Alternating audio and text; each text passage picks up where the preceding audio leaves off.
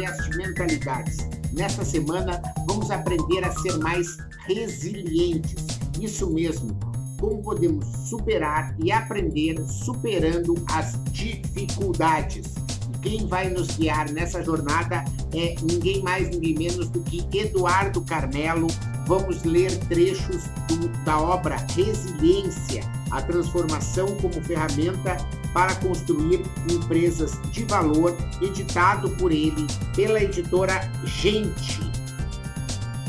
O Eduardo Carmelo é um grande amigo, é um escritor dos mais requisitados no Brasil, um palestrante de recursos humanos super premiado, e ele tem essa obra, então, Resiliência, a Transformação como ferramenta para construir empresas de valor. E talvez você esteja um pouco com dúvida sobre o que é resiliência e qual a relação disso com os negócios, né?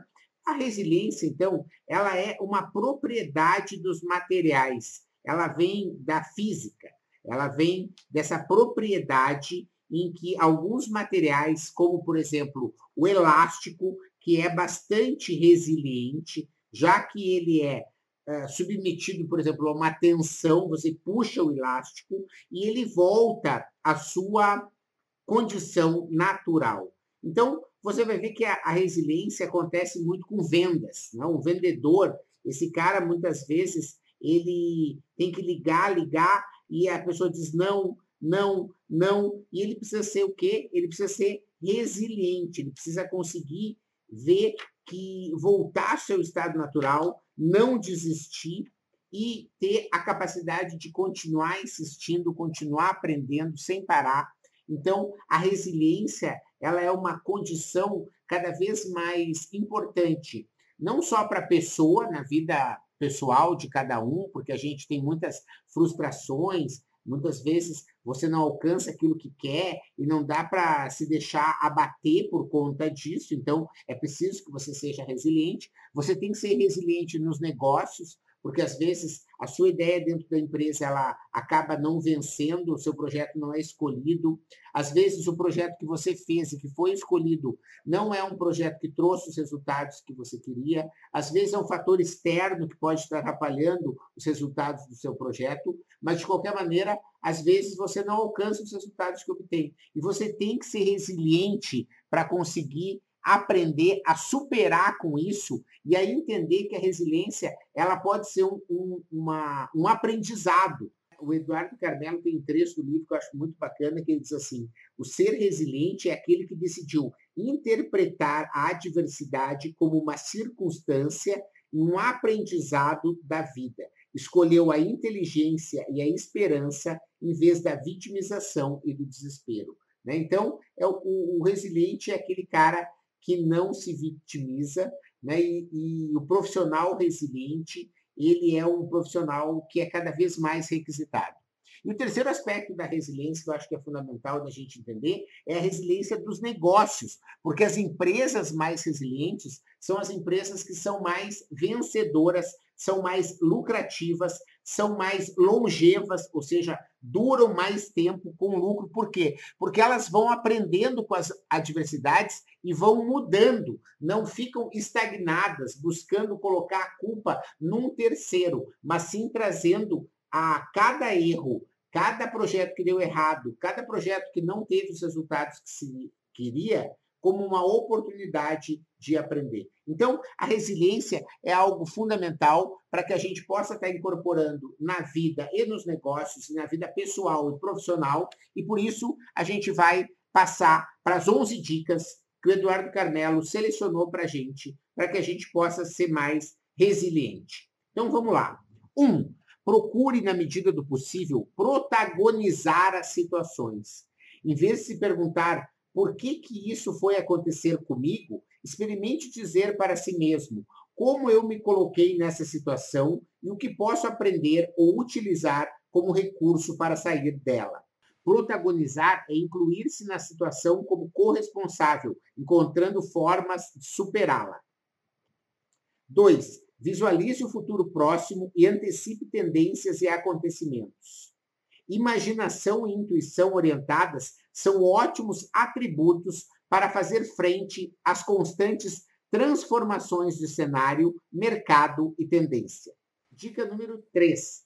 Crie um significado para a sua realidade. O significado lhe dará a esperança de um futuro melhor. E esperança não é expectativa de que algo dê certo, mas a expectativa de que algo faça sentido, dê um sentido para a sua realidade. 4. Procure conhecer a verdadeira dimensão do problema. Procure por informações objetivas e específicas, evitando a comunicação informal, o boato, que em regra só alimenta a tensão e o desespero. 5. Separe quem você é do que você faz. Bons pais e bons líderes, ao verem seu filho jogando uma pedra num cachorro, não dizem que ele é mau, mas falam: Você é um ótimo menino, mas eu não gosto do que você fez agora. Eles sabem separar a identidade da ação específica. Ao ser repreendido por um líder, saiba que ele desaprova a sua ação e não a sua identidade. 6. Procure desenvolver relacionamentos significativos. É importante ter pessoas com quem você possa conversar e discutir sobre as suas questões sem julgamento, interpretação ou moralidade. 7. Aprenda a ter mente solucionadora.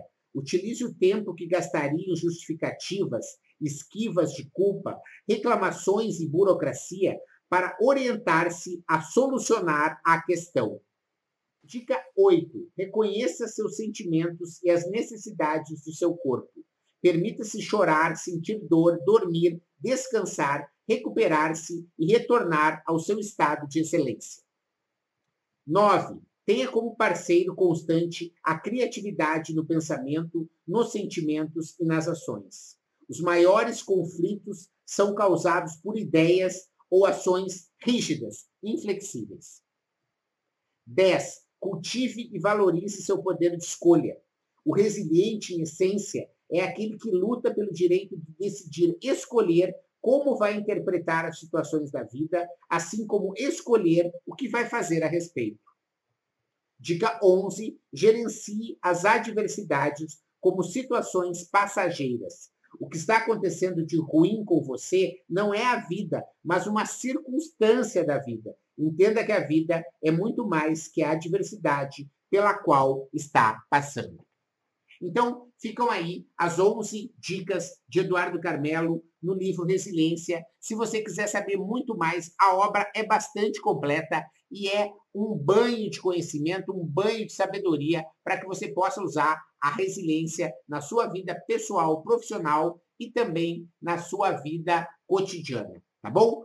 Fico agradecido com a sua audiência e nos vemos no próximo episódio. A propósito, você já viu o nosso website novo? Vá lá, www.marcelo.pimenta.com.br. Lá você sabe como levar mentalidades para a sua empresa. Um grande abraço e até a próxima. Obrigado você que ouviu o podcast Mentalidades. Para não perder nenhuma atualização, se inscreva no Spotify ou no iTunes ou ainda no Podbean. Para entrar em contato para consultorias, palestras e cursos, www.menta90.com.br, onde você encontra também vídeos e textos com outros conteúdos. Se preferir, mande um e-mail falecom@menta90.com.br. Até a próxima.